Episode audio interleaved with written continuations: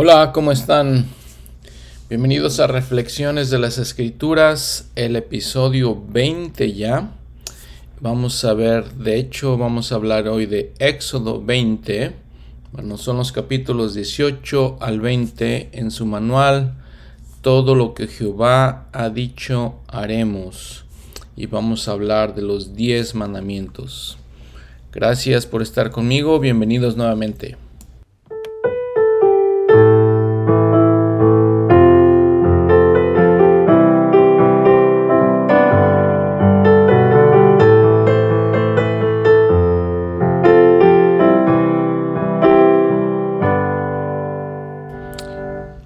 Bueno, pues espero que hayan pasado una buena, una buena Semana Santa. Espero que de alguna manera hayan celebrado eh, la Pascua, de que de alguna manera hayan tenido alguna, tal vez noche de hogar con su familia, hablando de la Pascua y pues todos los simbolismos que hay, que hay en, la Pascua. Es, es importante hacerlo. Eh, todo les digo, se refleja, todo simboliza a nuestro Señor Jesucristo, e inclusive eh, su sacrificio, su muerte y resurrección es durante ese tiempo de Pascua. Entonces es importante eh, pensar en, en Él en estos tiempos. Muy bien, entonces miren, continuamos con nuestra narración en el Antiguo Testamento. Les digo Éxodo 18 donde Moisés regresa con, a, vivir con su familia, regresa con su, eh, específicamente dice el capítulo 18 que regresa con su suegro, Jetro, sacerdote de Madián, eh, para hacer un poquito más este, exacto lo que dice, regresa con él, obviamente con su esposa Séfora, y habla de sus dos hijos, uno que se llama Gersón, y uno que se llama Eliezer. Gersón dice peregrino, he sido en tierra ajena, es, su significado, y el otro, el Dios de mi padre me ayudó y me libró de la espada de Faraón. Entonces les, comentaba alguna vez que pues los nombres que les dan a, sus hijos tienen ciertos significados en las escrituras de acuerdo con el, las situaciones que están enfrentando. Siempre recordándoles entonces que ahí en sus notas al pie de la página vienen algunas referencias a cuando dice Jetro, sacerdote, dice el eh, profeta José Smith eh, aclaró eso que es sumo sacerdote. Y Madián, la tierra de Madián, que vemos que la referencia a un hijo de, de Abraham. Y entonces les digo, retoma otra vez, retomamos otra vez más bien la, narración. Y este, el, el, suegro de Moisés se da cuenta, o Moisés le platica todo lo que sucedió para que pudiera el Señor liberar al pueblo de Israel. Y este, dice en el versículo 7, las costumbres que tenían, Moisés salió a recibir a su suegro, se inclinó y lo besó, se preguntaron al otro cómo estaban y entraron en su tienda. Y dice el 8, y Moisés contó a su suegro todas las cosas que Jehová había hecho a Faraón y a los egipcios por amor de, por amor de Israel. Y siendo Jetro un sumo sacerdote, eh, probablemente él ordenó a Moisés al sacerdocio, eh, siendo, siendo legalmente un sumo sacerdote. Dice el versículo 10, bendito sea Jehová, que os libró de las manos de los egipcios y de manos de Faraón. Ahora que conozco que Jehová es más grande que todos los dioses, por lo que, porque en lo que ensoberbecieron, que se ensoberbecieron, fue superior a ellos. Eh, testimonios que ellos recibían de que Jehová era más poderoso que todos aquellos dioses que los egipcios tenían y en general todos aquellos dioses que los pueblos alrededor del pueblo de Israel tenían. Muy bien, y, entonces eh, Dice que en el versículo 13 aconteció que el día siguiente se sentó Moisés a juzgar al pueblo. Eh, ahí también hace una referencia a Doctrina y Convenios, donde el Señor explica a José Smith eh, el deber del, presidente del oficio del sumo sacerdocio. Eh, dice, además el deber del presidente del oficio del sumo sacerdocio es presidir toda la iglesia y ser semejante a Moisés. He aquí en esto hay sabiduría, sí, servidente, revelador, traductor y profeta, teniendo todos los dones de Dios, los cuales confiere sobre él, eh, los cuales él confiere sobre él de la cabeza de la iglesia. Mm, no estoy seguro que entiendo muy bien ahí la gramática. Bueno, le está diciendo en Doctrina y Convenios, el Señor le dice a José Smith, que el sumo sacerdote presidente de la iglesia iba a ser como Moisés, el presidente de la iglesia nuevamente. Y entonces les digo, se sentó. Eh, un versículo anterior dice, tomó Jetro, de Moisés, holocaustos y sus sacrificios para Dios. Nuevamente sigue la costumbre lo que, lo que hacían ellos de que sacrificaban, hacían sacrificios en agradecimiento por las bendiciones de Dios. Dice, vino Aarón y todos los ancianos de Israel a comer pan con el suegro de Moisés delante de Dios.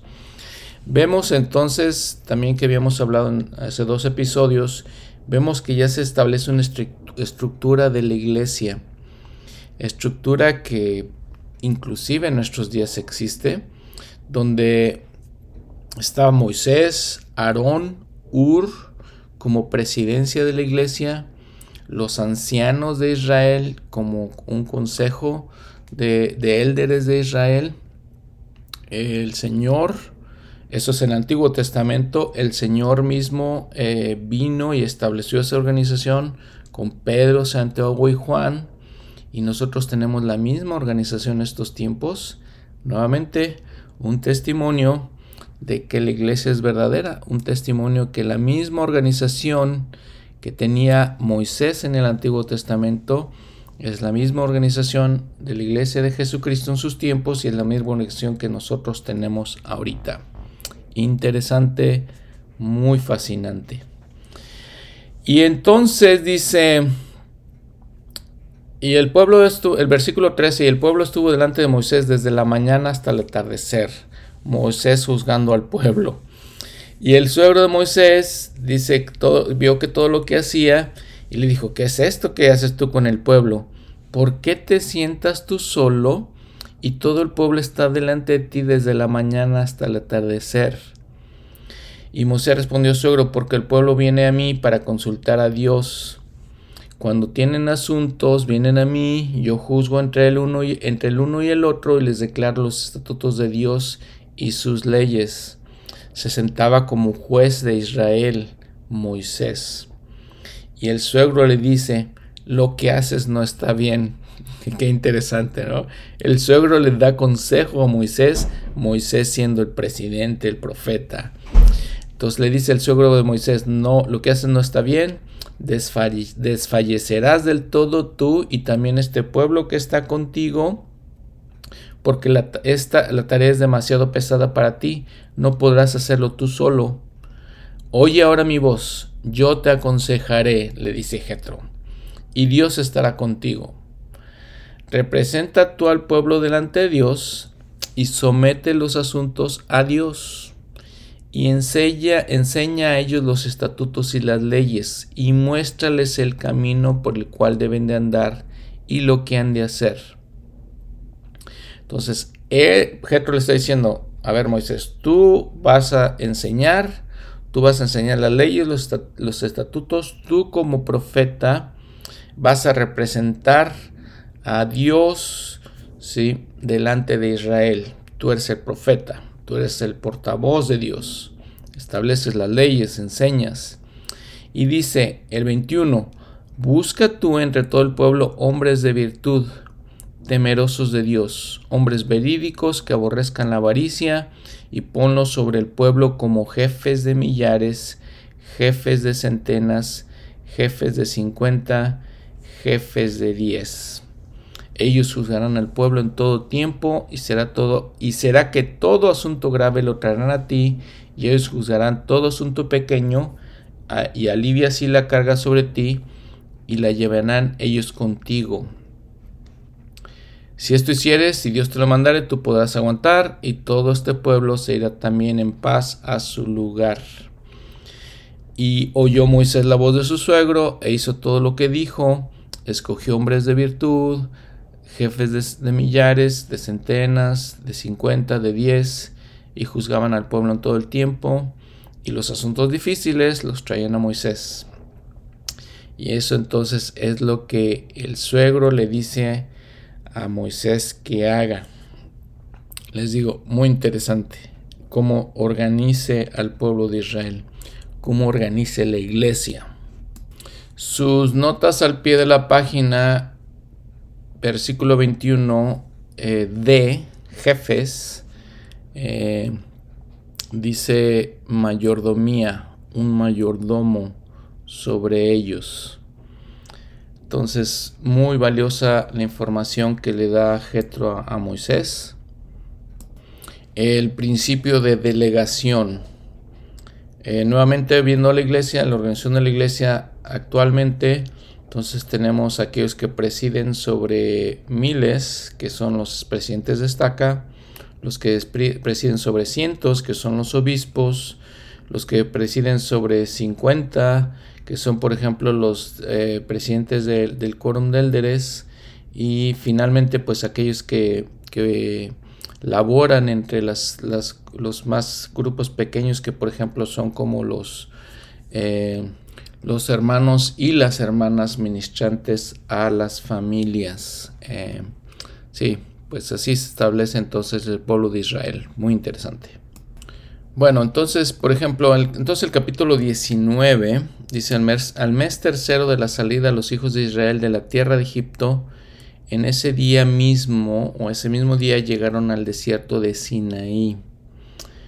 Eh, tres meses tenían que haber salido de la tierra de Egipto.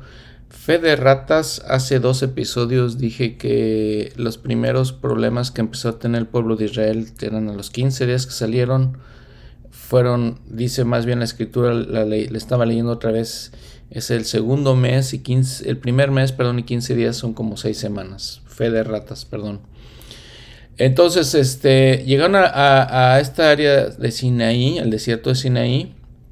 Había un monte ahí que es el monte de Sinaí este periodo eh, estarían en esta tierra por aproximadamente 11 meses. Es el periodo de este Éxodo capítulo 19 hasta el libro de números, el capítulo 10, a mediados del capítulo 10. Y ahí eh, suceden cosas muy, muy importantes. Vamos a verlas en este momento. Vean. Eh, Moisés sube al monte Sinaí en el versículo 3 y ahí habla con Jehová. Nuevamente lo que hemos platicado, los montes representaban en esos tiempos eh, como estar en el templo. Habla Jehová con Moisés, dice anunciaré a la casa de Jehová y a los hijos de Israel. Vean versículo 5. Ahora pues les dice Jehová a Moisés si dais oído a mi voz y guardáis mi convenio, esto es lo que les va a decir Moisés al pueblo de Israel, que le está diciendo el Señor que les diga, si guardáis mi convenio, vosotros seréis mi especial tesoro sobre todos los pueblos, porque mía es toda la tierra, seréis mi especial tesoro. Y vosotros me seréis un reino de sacerdotes y un pueblo santo. Estas son las palabras que dirás a los hijos de Israel. Fascinantes palabras otra vez. El Señor le está diciendo que será en especial tesoro. Nuevamente habla del convenio. Eh, ven ahí su, su, nota al pie de la página en la palabra hebrea berit, convenio, pacto, alianza. Es lo que dice nosotros hacemos convenio, convenios con Dios, ¿sí? Este, el presidente Nelson ha mencionado varias veces la importancia de seguir el camino del convenio. Aquí lo está diciendo el Señor. Una prueba nuevamente de que las palabras del presidente Nelson son inspiradas por Dios, de la veracidad de sus palabras. Este, nuevamente aquí nos está explicando. Eh, especial, si ven nota al pie de la página, también hebreo, es su especial tesoro, el pueblo de Israel, es un pueblo escogido. Y vosotros me seréis un reino de sacerdotes nuevamente.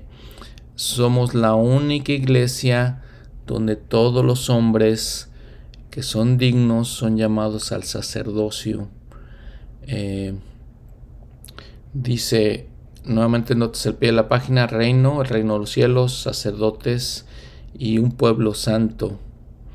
Eh, todo eso es, es, la manera en que está organizada en estos momentos la iglesia.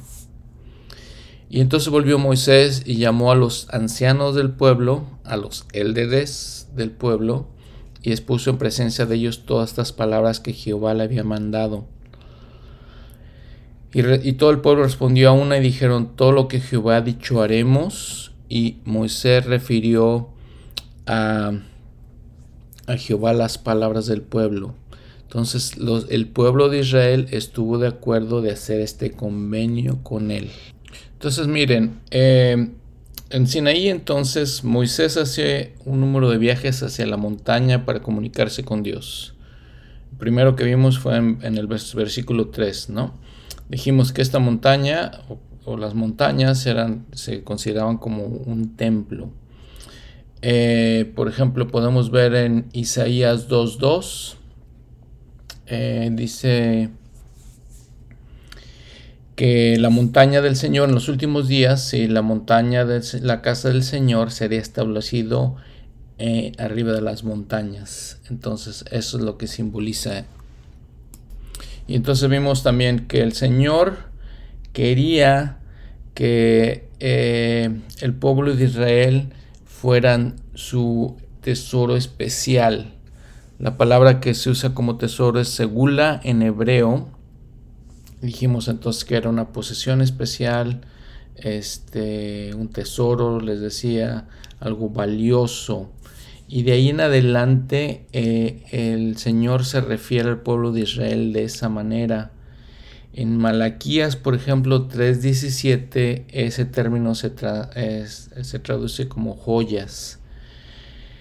Eh, Pedro, el apóstol Pedro, menciona que el pueblo del Señor fue comprado a través de la sangre de Cristo, primera de Pedro 1, 18 y 19.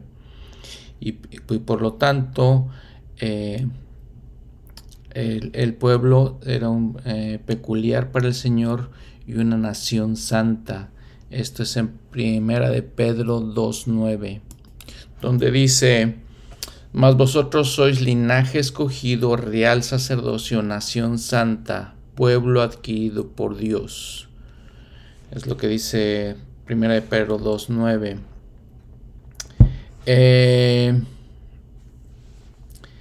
no tenían todavía el sacerdocio arónico, ¿sí? era un reino de sacerdotes que tenía el sacerdocio de Melquisedec. De acuerdo a lo que dice el Elder McConkie, menciona estas cosas.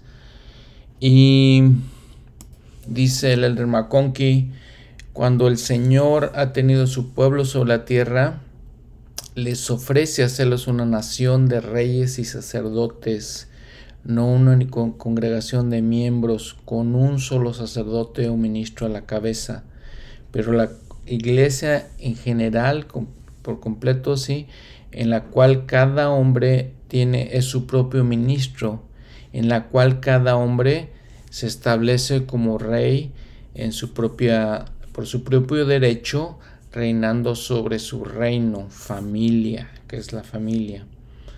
Entonces el sacerdocio se le da a todos los hombres para que sean un reino y sacerdote, por lo tanto que sean un sacerdocio real, o real sacerdocio, como dijo Pedro, eh, se, le ofrece, se les ofrece siempre a la iglesia de esa manera. Ese es lo que Jehová tenía destinado para Israel.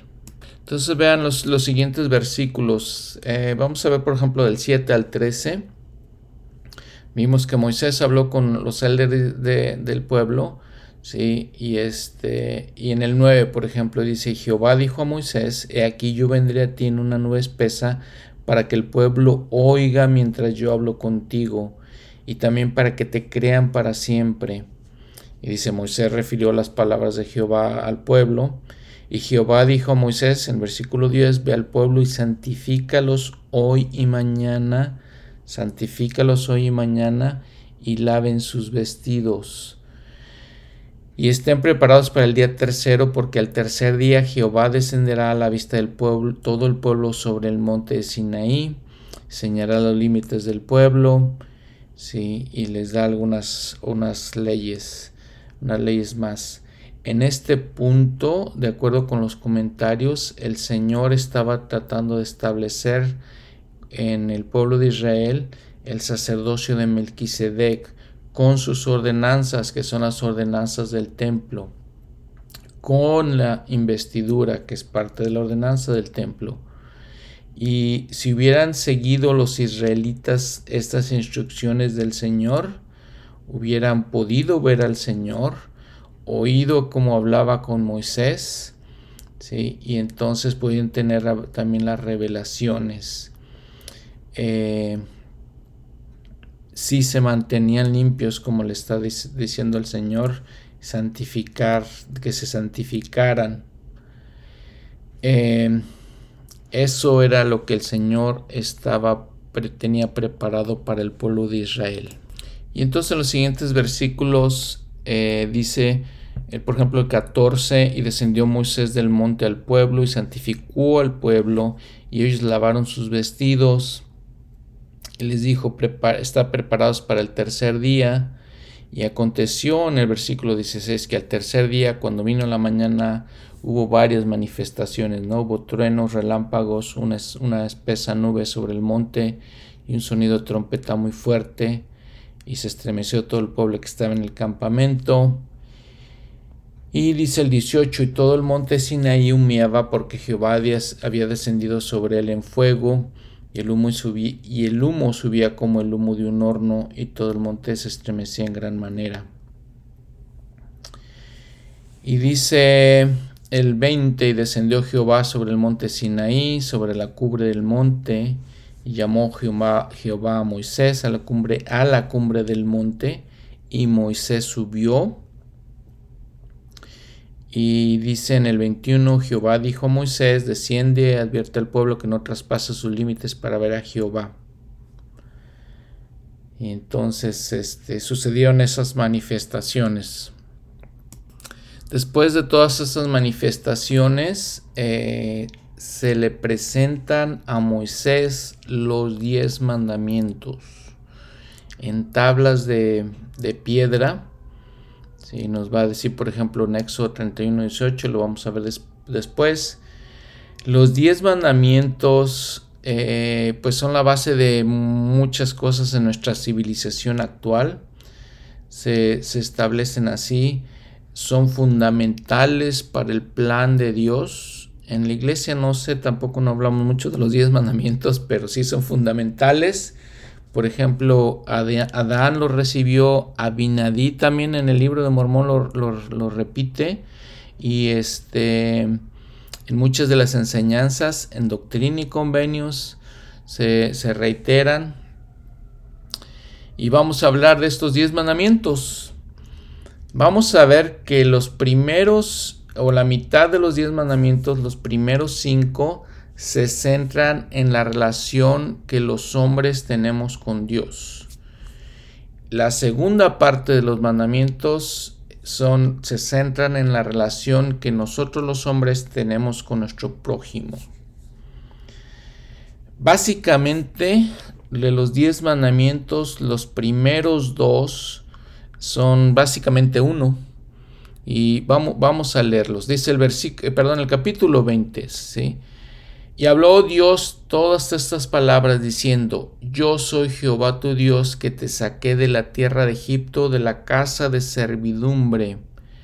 No tendrás dioses ajenos delante de mí, no te harás imagen ni ninguna semejanza de cosa alguna que esté arriba en el cielo, ni abajo en la tierra, ni en las aguas debajo de la tierra no te inclinarás a ellas ni las honrarás, porque yo soy Jehová tu Dios, fuerte y celoso, que visito la maldad de los padres sobre los hijos hasta la tercera y cuarta generación de los que me aborrecen, y que hago misericordia a millares a los que me aman y guardan mis mandamientos. Entonces, estos son los, los primeros dos. No vamos a adorar cosas ni vamos a, poner nada delante de Dios. Es una, por ejemplo, delante de Dios eh, es una palabra en una frase en hebreo que es, es alpanai, que significa enfrente de, o darle preferencia a algo. El presidente Kimball en alguna ocasión mencionó que esos imágenes, esos dioses que tenemos, a veces pensamos que son imágenes reales de algún otro dios o cosas que creamos o, este, símbolos que creamos. Y son esas mismas, pero el, presidente Kimball menciona, bueno, a veces tenemos otros dioses que no son figuras ni símbolos físicos, pero pues son, pueden ser el dinero, puede ser un Dios que tenemos antes de Dios, eh, prefiriéndolo como, antes que Dios o en adición a Dios. Podemos pensar también los deportes, podemos pensar muchas cosas que ponemos antes de Dios, los placeres, unas vacaciones, este, nos importa más hacer ir a una fiesta tal vez antes que Dios, hay muchas cosas ¿no? que ponemos antes de Dios. Miren, entonces versículo 5 donde dice, no te inclinarás a ellas ni las honrarás, porque yo soy Jehová tu Dios fuerte, celoso, que visito la maldad de los padres sobre los hijos. El significado, la emoción de celoso es, puede ser alguna emoción negativa que igual no lo asociamos con Dios. Sin embargo, el Elder Oaks ah, menciona el significado de celoso es revelador. Eh, su eh, origen hebreo significa eh, poseer sentimientos profundos y sensitivos. por lo tanto, ofendemos a Dios cuando servimos a otros dioses, como cuando los ponemos como prioridades para nosotros. Eso es, eso es lo que nos dice el Elder Oaks. Em, en cuanto a visitar, la segunda parte de ese versículo 5 dice que visito la maldad de los padres sobre los hijos hasta la tercera y cuarta generación de los que me aborrecen. El presidente Joseph F. Smith dice, esto es... Eh, la situación es que los, los padres que no son justos, lamentablemente, pues eh, educan a sus hijos de la misma manera. Los, eh, esas, la influencia de los padres va, va, a ser también sobre los hijos. Y es la, es la manera eh, que sucede, ¿no? En versículo 6 nos dice un comentario que es de esos momentos en que tienes que, tenemos que permitir un poco de tiempo, meditar, ponderar esta escritura, eh, que se sumerge en nuestros corazones, entenderla bien. Dice el versículo 6, y que hago misericordia a millares, a los que me aman y guardan mis mandamientos el Señor es misericordioso con, nosotros, con todas las personas, con todo el mundo, eh, más especialmente por aquellos, con aquellos que lo aman y que lo sirven, que guardan sus mandamientos. eh, porque, es, porque son obedientes, entonces la misericordia llega a nosotros. Dice el presidente Hinckley, dijo, la misericordia es la verdadera esencia del Evangelio de Jesucristo. A medida que nosotros eh, podamos extender misericordia, se convierte en una expresión de la realidad de nuestro, de nuestro discipulado bajo Él, quien es el Señor y el Maestro. El profeta José Smith, escuchen bien esta, esta cita del profeta José Smith. Nuestro Padre Celestial, citó, es más liberal en, sus, en, su, eh, en la manera en que nos ve, ¿sí? y más abundante en sus misericordias y sus bendiciones de lo que nosotros estamos, eh, de lo que estamos nosotros listos para creer o recibir. Al mismo tiempo, es más terrible con los obradores de iniquidad y es, es eh, más fuerte en, sus en las ejecuciones de, de, sus castigos de, los que, de lo que estamos aptos para suponer. Cierro la cita. Cosas muy importantes e interesantes que nos dicen los profetas. Bueno, vamos entonces a otro, otro eh, mandamiento. Número, el versículo 7, no tomarás el nombre de Dios, de Jehová tu Dios en vano, porque no dará por inocente Jehová al que tomares su nombre en vano. Los, eh, las autoridades de la iglesia nos dicen la importancia de mantener un buen lenguaje en la manera que nosotros hablamos. El presidente Hinckley otra vez dice, sed limpios en vuestro lenguaje. Hay demasiada suciedad, demasiado este, hablar mal en estos días. Dice, hablo a las mujeres jóvenes de la manera que hablan, les abro a ustedes también, que tengan, tengamos cuidado muy extremado en la manera que nos expresamos.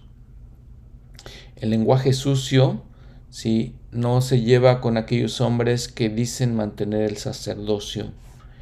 Es un mandamiento grabado por el dedo de Dios y que desde que nos fue desde el principio dado. Eh, el Señor ha dicho en una revelación moderna, recordad que aquello que está arriba en los cielos es sagrado, de lo cual debemos hablar con cuidado y debemos eh, constreñirnos por medio del Espíritu Doctrínico menos 63-64. Una mente sucia, sigue diciendo el presidente Hinckley, se expresa a sí mismo con un lenguaje sucio y profano. Una mente limpia se expresa a sí mismo con un lenguaje que es positivo y edificante y con obras que traen felicidad al corazón. El presidente Hunter también dijo el, eh, maldecir es usualmente el resultado de un esfuerzo de aquellos que no son articulados y que lo hacen para impresionar a otros. La blasfemia es un hábito, un mal hábito, el cual no, no conduce a ningún respeto. Eh, Dice otra vez el presidente Hinckley, tan seria es la violación de esta ley que, consideraba en el antiguo Israel que la blasfemia del nombre de Dios se, eh, consideraba un crimen capital. Es, muy interesante como la, manera que lo establece, por ejemplo, en el libro de Levíticos. Eh, el presidente Hinckley habla de la gravedad de eso, cierro la cita. Eh, como dignos poseedores del sacerdocio tenemos que expresarnos de una buena manera. Tenemos que demostrar nuestra decencia, nuestra inteligencia, nuestro amor por Dios y nuestra adoración por Dios de la manera en que nos expresamos. De tal manera que tenemos que usar un lenguaje limpio. Eh, inclusive pues no usar el nombre del Señor en vano. Bueno, y luego el versículo 8, acuérdate del día de reposo para santificarlo. Ya habíamos hablado un poco del día de reposo en, durante la creación. Eh, Entonces nos dice la escritura que pues nos acordemos del día de reposo para santificarlo. Eh, y los, los autoridades eh, en los últimos años también nos hablan, han hablado del día de reposo. El domingo lo consideramos el día de reposo, conmemorando o pensando más bien en la resurrección del Salvador. Eh, lo más importante de eso es considerar que en el día de reposo, más que, que otra cosa, es parte de nuestra adoración a Dios.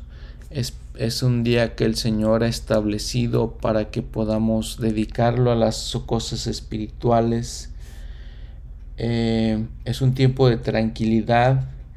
Eh, el presidente Kimball dijo, eh, el día de reposo fue dado a través de las generaciones de los hombres como un convenio perpetuo. Es un signo, una señal entre el Señor y sus hijos para siempre. Es el día en el cual adoramos y expresamos nuestra gratitud y apreciación al Señor. Es el día en que dejamos a un lado cualquier interés mundano y adoramos a Dios de una manera humilde, adoramos al Señor, perdón, de una manera humilde, porque la humildad es el, comienzo de la exaltación. Es un día no para que nos sintamos afligidos ni cargados, sino para que descansemos y tengamos un gozo eh, recto. Eh, cierro la cita del presidente Kimbo algo más que es el presidente Kimball es el día de reposo, es un día en el que hacemos un inventario, analizamos nuestras debilidades, confesamos nuestros pecados a nuestros asociados y al Señor. Es el día en que ayunamos y nos vestimos de, cenizas. Lo vamos a ver esta expresión en, en, el futuro que usan mucho en el Antiguo Testamento.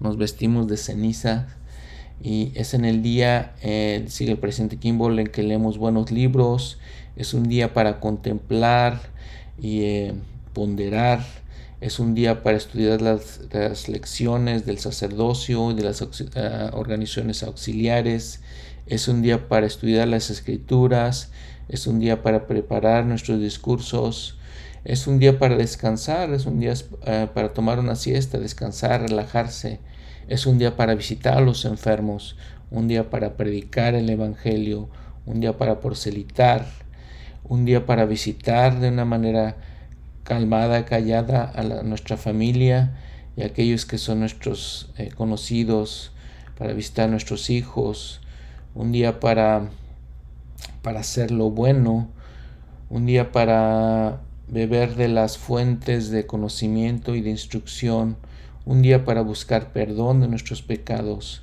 un día para enriquecer nuestros espíritus y nuestra alma, un día para restaurarnos en nuestra estatura espiritual, para un día para participar de los emblemas del sacrificio y de la expiación, un día para contemplar las glorias del Evangelio y de las verdades de la eternidad.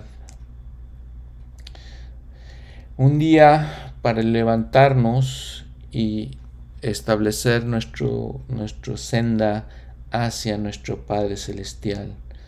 Cierro la cita.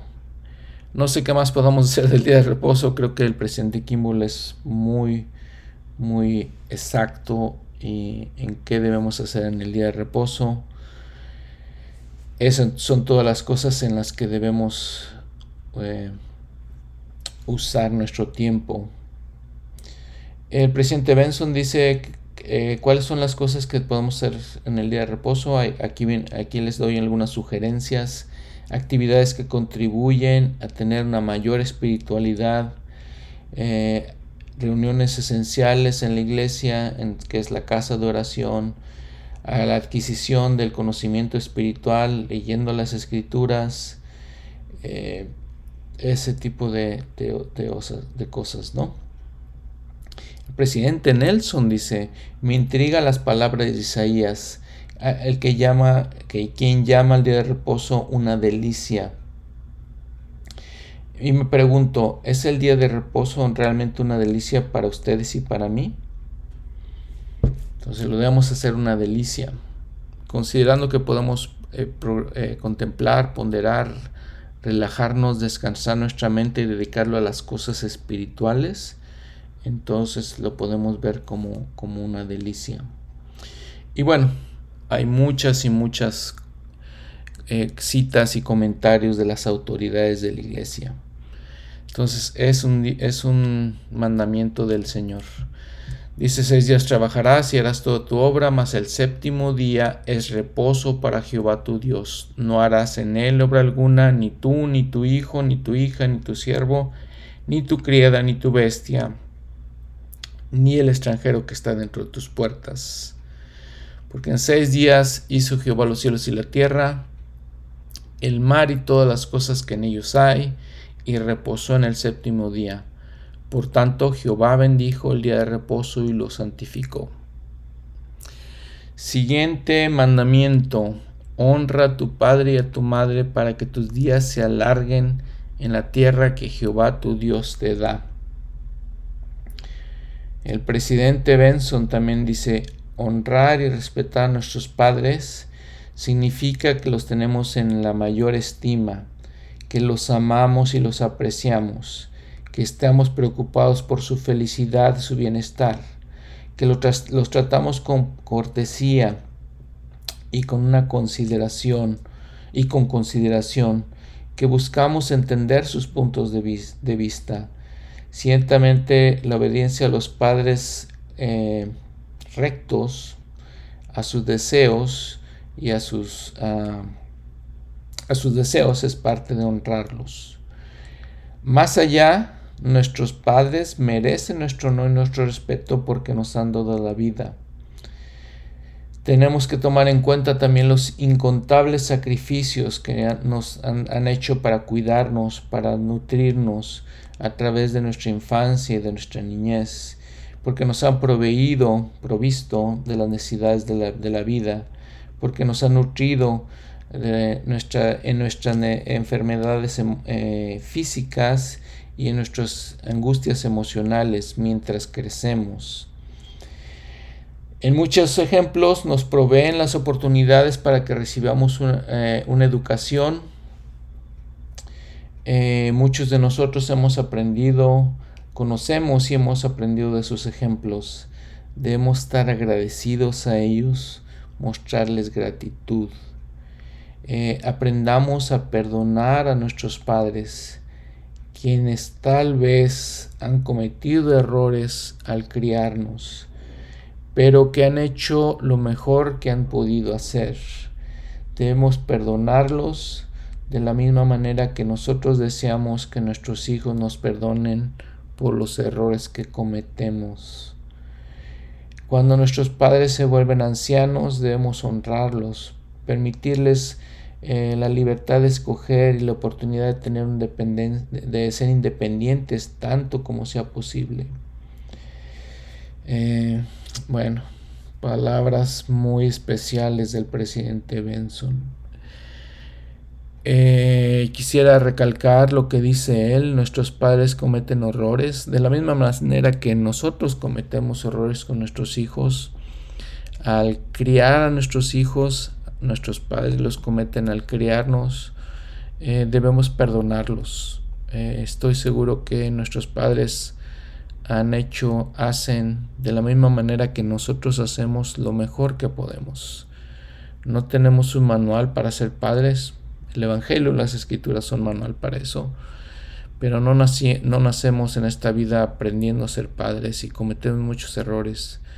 De lo que dice el presidente Benson, muy cierto de la misma manera que nosotros pedimos que nuestros hijos nos perdonen, perdonen debemos perdonar a nuestros padres. Eh, importante, estas son las cosas que, que para mí el Evangelio de Jesucristo nos provee, nos ayuda a entender, nos ayuda a contemplar de una manera más profunda de la manera que de lo que debemos hacer. Esto es el Evangelio de Jesucristo en toda su esencia. cuando leemos estos mandamientos. Por eso, por eso para mí es tan importante esta en la iglesia de Jesucristo y su evangelio, porque nos enseña todas estas cosas. Por eso es importante ir a la iglesia, porque nos recuerda esas cosas y nos ayuda a entender y a progresar y tener una mejor relación con nuestras familias, una mejor relación con Dios, con, nuestro Padre Celestial, con nuestros hermanos alrededor de nosotros, nuestros... Eh, nuestra, la gente que está alrededor de nuestro, nuestro prójimo. Bueno, el número, el siguiente, el siguiente mandamiento, versículo 13, no matarás. El Señor dijo, eh, cuando nos dijo después en el Sermón del Monte, y algunas personas, algunos líderes de la iglesia y otros líderes cívicos, líderes del mundo, nos dicen que estos dos eh, partes que vienen en las escrituras, los diez mandamientos y el sermón del monte, son la esencia de la manera que debemos ser, son la esencia de lo que necesitamos aprender. Entonces, el, entonces quiero decirles, el Señor dijo, no matarás, eh, hablando de la ley de Moisés, pero Él elevó esa ley a decir, no te enojarás con tu prójimo.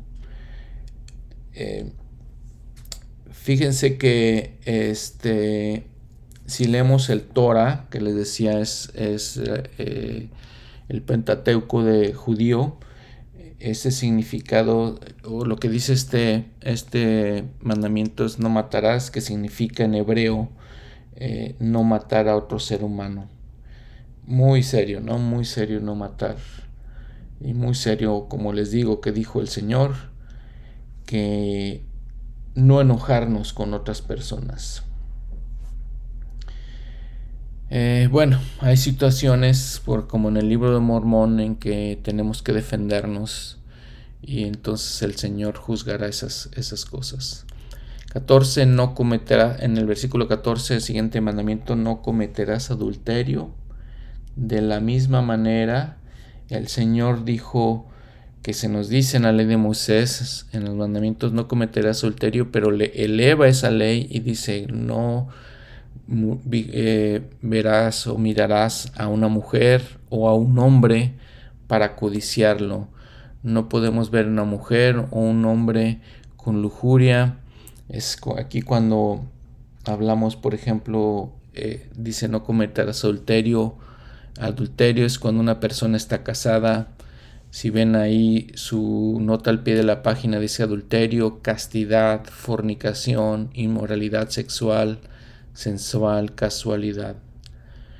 Es eso, ese es el mandamiento de ser puros y limpios delante de Dios y no ser inmorales, tener cuidado con algo que nos acecha tan seria y gravemente en estos días.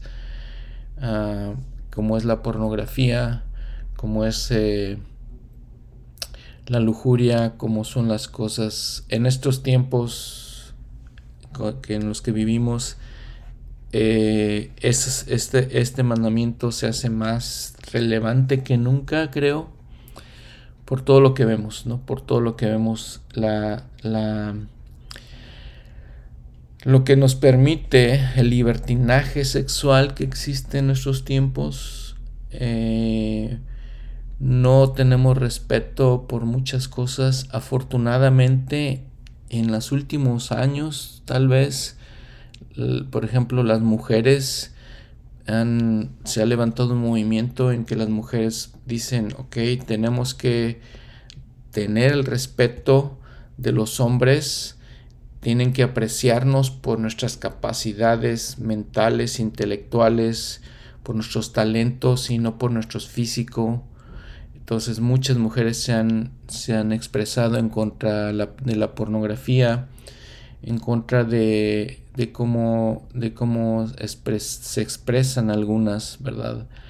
Eh, con ese libertinaje de, de usar ropas no decorosas eh, si lo, lo pensamos a profundidad, el que se rebaje una mujer o un hombre también a, atraer a alguien más de una manera sexual se rebaja, ¿no? Rebaja a un nivel bajo de, eh, bueno, rebajarse es un nivel bajo, ¿no? Eh, se, baja a, un nivel de, de no pensar en que es más importante, eh, les digo, su intelecto, sus talentos, que el aspecto físico. Le ponemos demasiado interés, exageramos demasiado interés a las cosas físicas más allá de los que el Señor ha establecido y es algo que el Señor no quiere. Dice en el libro de Mormón, el Señor, una de las cosas más preciadas para Dios es la castidad de las mujeres. Dice el, Elder Holland, eh, esta doctrina eh, es muy distintiva y muy importante en, nuestra doctrina como, como santos de los últimos días y nos establece por qué el pecado sexual es tan serio. Eh, tenemos que tener cuidado cómo usamos nuestro cuerpo, porque es un don de Dios y el, nuestro cuerpo es un, algo milagroso, algo especial, un templo de Dios, decía el apóstol Pablo. Se nos dice que tenemos que usar los poderes, el gran, gran, importante poder de procreación dentro de los límites del matrimonio.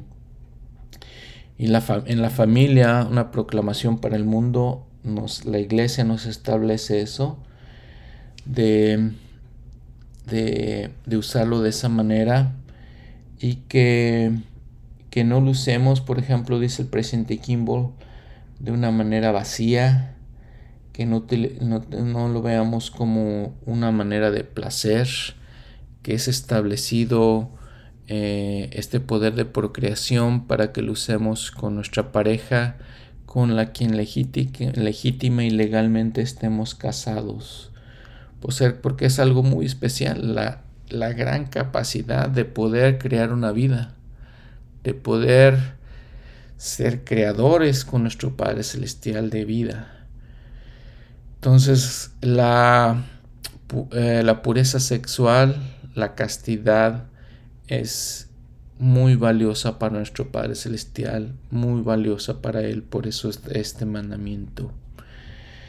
Bueno, el siguiente mandamiento nos dice no robarás, eh, no hurtarás, dice en, nuestra Biblia en español.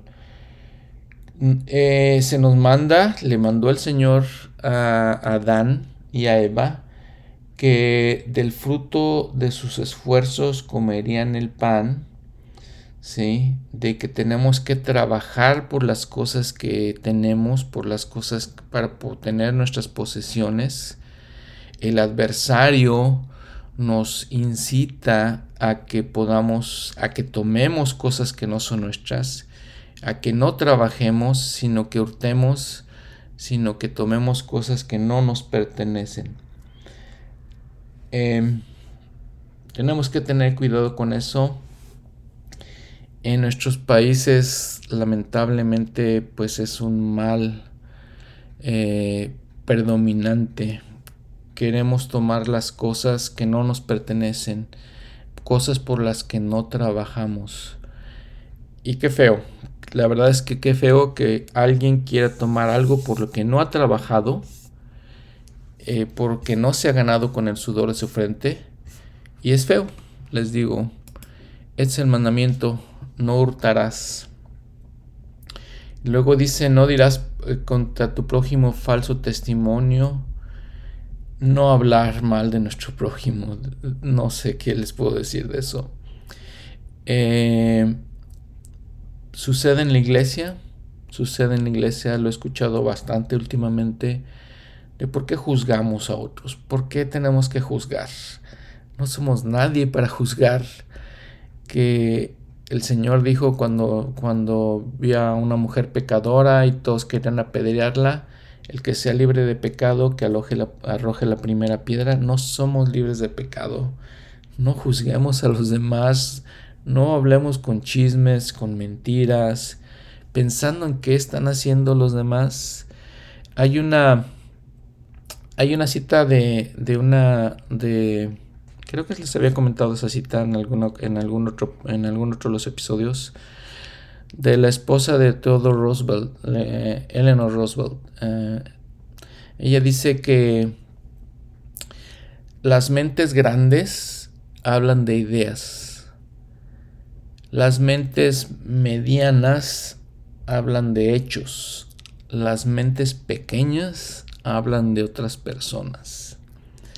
No seamos de mente pequeña. No hablemos con mentiras, no hablemos de otras personas, no hablemos de chismes. No, no hagamos eso, no hagamos, no hagamos eso. Porque nos dañamos a nosotros mismos, dañamos a otras personas. Y les digo, tenemos tantas cosas que mejorar en nosotros. Sí, no, no lo hagamos así. Hablando un poco más de, de las cosas como la honestidad. Les digo, sufrimos demasiado en nuestros países con problemas de honestidad. Demasiado. Ojalá que podamos pensar, ¿sabes qué? Si yo tengo algo, sufrí, trabajé poco o mucho, me costó mi trabajo, el sudor de mi frente ganar eso. No se lo tomé a nadie, no se lo robé a nadie, actuó con honestidad. Eh,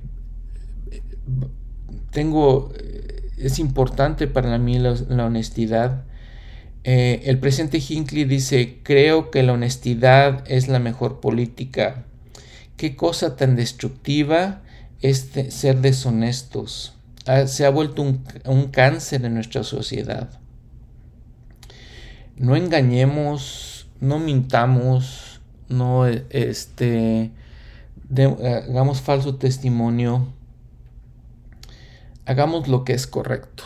Les digo, lo mejor es ser honesto. Lo, vimos con Abraham, como lo honesto que era. Lo vimos con los grandes profetas, lo honesto que son en sus tratos con los demás, ¿no? Les digo, lo que, lo que tengamos en nosotros poquito, que sea con el sudor de nuestra frente, que sea algo que nos ganamos, que sea algo que,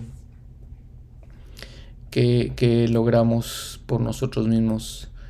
Tengo eh, un ejemplo de una hermana de mi barrio en México, que la hermana era, era jefa de enfermeras, entonces su jefe le dijo, necesito que pongas en la nómina a esta persona. Y la hermana dijo, bueno, pero no trabaja aquí con nosotros. No, está bien, pero necesito que le paguemos un sueldo. La hermana, siendo honesta, no aceptó eso la corrieron de su trabajo por su honestidad. Pero para mí es el tipo de personas que debemos ser. Ser honestos en todas las cosas. El siguiente mandamiento, no codiciarás la casa de tu prójimo, la esposa de tu prójimo, ni tu siervo, ni todas las cosas que sean de tu prójimo. Entonces, no codiciar eh, la codicia, pues es algo también serio que, debemos tener mucho cuidado. Lo que tenemos en nuestra vida es de nosotros, les digo, es lo que hemos trabajado. Si no tenemos mucho, es difícil a veces, pero es importante que, lo que tengamos nos cuesta nuestro trabajo. Estar codiciando, viendo lo que los demás tienen y que no, que, no, tenemos, eh, no tenemos nosotros, ¿qué, qué, valor tiene si no, no lo ganamos nosotros? En Lucas 12:15 el Señor dice, y les dijo, mirad y guardaos de toda avaricia, porque la vida del hombre no consiste en la abundancia de los bienes que posee. Eh, ¿qué, qué palabras del Señor, ¿no? no consiste nuestra vida en los bienes que poseamos. ¿Por qué tenemos que codiciar los bienes de los demás? Si tenemos poco, que tengamos, que seamos contentos con lo poco que tenemos, con lo poco que Dios nos ha dado, con lo poco que, que, que, hemos logrado. les digo, no es importante. El mismo Señor lo está diciendo. Este, la vida del hombre no consiste en la abundancia de los bienes que tenemos. Dice el presidente Hinckley, deseo discutir con ustedes una trampa que nos puede destruir en la búsqueda del gozo y la felicidad, que siniestra la influencia malévola que dice, lo que tengo no es suficiente, debo de tener más. Cuando el Señor en los diez mandamientos escribió este, este décimo mandamiento y final, ¿sí? no codiciarás la casa de tu prójimo, ni codiciarás a, la esposa de tu prójimo, ni tu siervo, ni su sierva. ¿sí? Eh, lo escribió así, ¿sí? Hay muchas cosas que han cambiado en este mundo, sin embargo, la naturaleza humana no ha cambiado, dice el presidente Hinckley. Observado que para muchos en nuestra presente generación eh, ponemos un curso en el cual queremos ser jóvenes y ricos, ¿sí? que tenemos, queremos manejar automóviles de lujo, que, queremos usar las mejores ropas, que queremos tener un departamento en la ciudad y una casa en el campo, todo esto y más.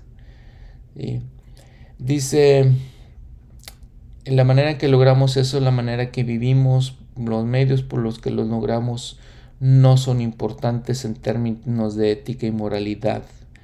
Es codicia y es, es este egoísmo, avaricia, cuando tenemos y cuando hacemos estas cosas y que son parte del proceso por el, cual las queremos adquirir. Pienso, dice el presidente Hinckley, que si el Señor nos hablara hoy y nos diera los diez mandamientos, diría, no codiciarás la casa de tu, de tu prójimo, no codiciarás la esposa de tu prójimo, ni su posición en la sociedad, ni su carro, ni su bote, ni ninguna otra cosa que tiene tu prójimo. No codiciar, ser humildes y, y ser, eh, estar contentos con las cosas que tenemos nos advierten las, las profetas, el presidente Hinckley nos advierte bastante contra estos cánceres que aquejan nuestra sociedad. Em, pues sí, estos son los diez mandamientos que el Señor nos ha dado y que es bueno leerlos y recordarlos tal vez en nuestras noches de hogar, tal vez en las pláticas que tengamos con nuestro nuestra familia, con nuestros hijos, con nuestra esposa, con nuestros amigos, si no tenemos esposa, hijos, con las personas que, que rodean, que podamos hablar de estos diez mandamientos que son, les decía al principio, la base de nuestra sociedad moderna. Entonces, si, analizamos un poco lo que el Señor nos dice aquí, nos dice, o más bien lo que dice el Señor, ¿no? Los dos grandes mandamientos. Amarás al Señor con todo tu corazón, con toda tu alma y con toda tu mente. Y, el segundo gran mandamiento, amarás a, a, tu prójimo como a ti mismo. Entonces, los diez mandamientos los, se pueden dividir en esas dos grandes leyes. Vean lo que dice el presidente Monson. También en cuanto a esto de que el mundo ha cambiado, siempre comienzo la cita, aunque el mundo ha cambiado, las leyes de Dios permanecen constantes. Estas no han cambiado y no cambiarán. Los diez mandamientos son eso, mandamientos, no son sugerencias. Son cada uno de los requisitos que Dios dio a los hijos de Israel y si escuchamos y oímos el eco de la voz de Dios, nos habla aquí y ahora. Nuestro código de conducta es definitivo, no es negociable. Eh, se encuentra no solo en los diez mandamientos, sino también en el sermón del monte dado por el Señor, por el Salvador, cuando caminó en la tierra. se encuentra a través de sus enseñanzas y se encuentra en las palabras de la revelación moderna. Eh, es lo que menciona el presidente Monson.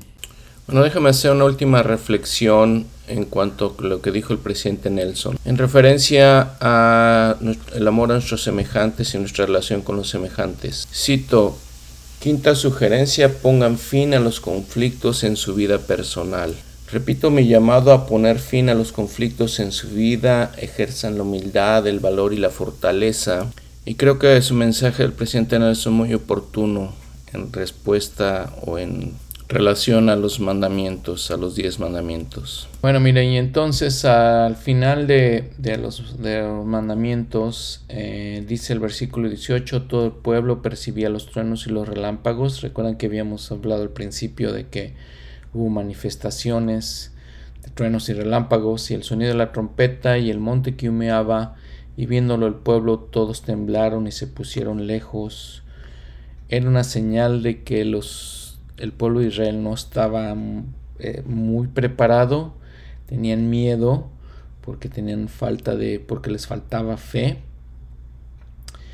Eh, les dice entonces que, por ejemplo, en el versículo, en el versículo 22, y Jehová dijo a Moisés, así dirás a los hijos de Israel, vosotros habéis visto que he hablado cielo con vosotros podían escuchar el pueblo de Israel la voz del Señor.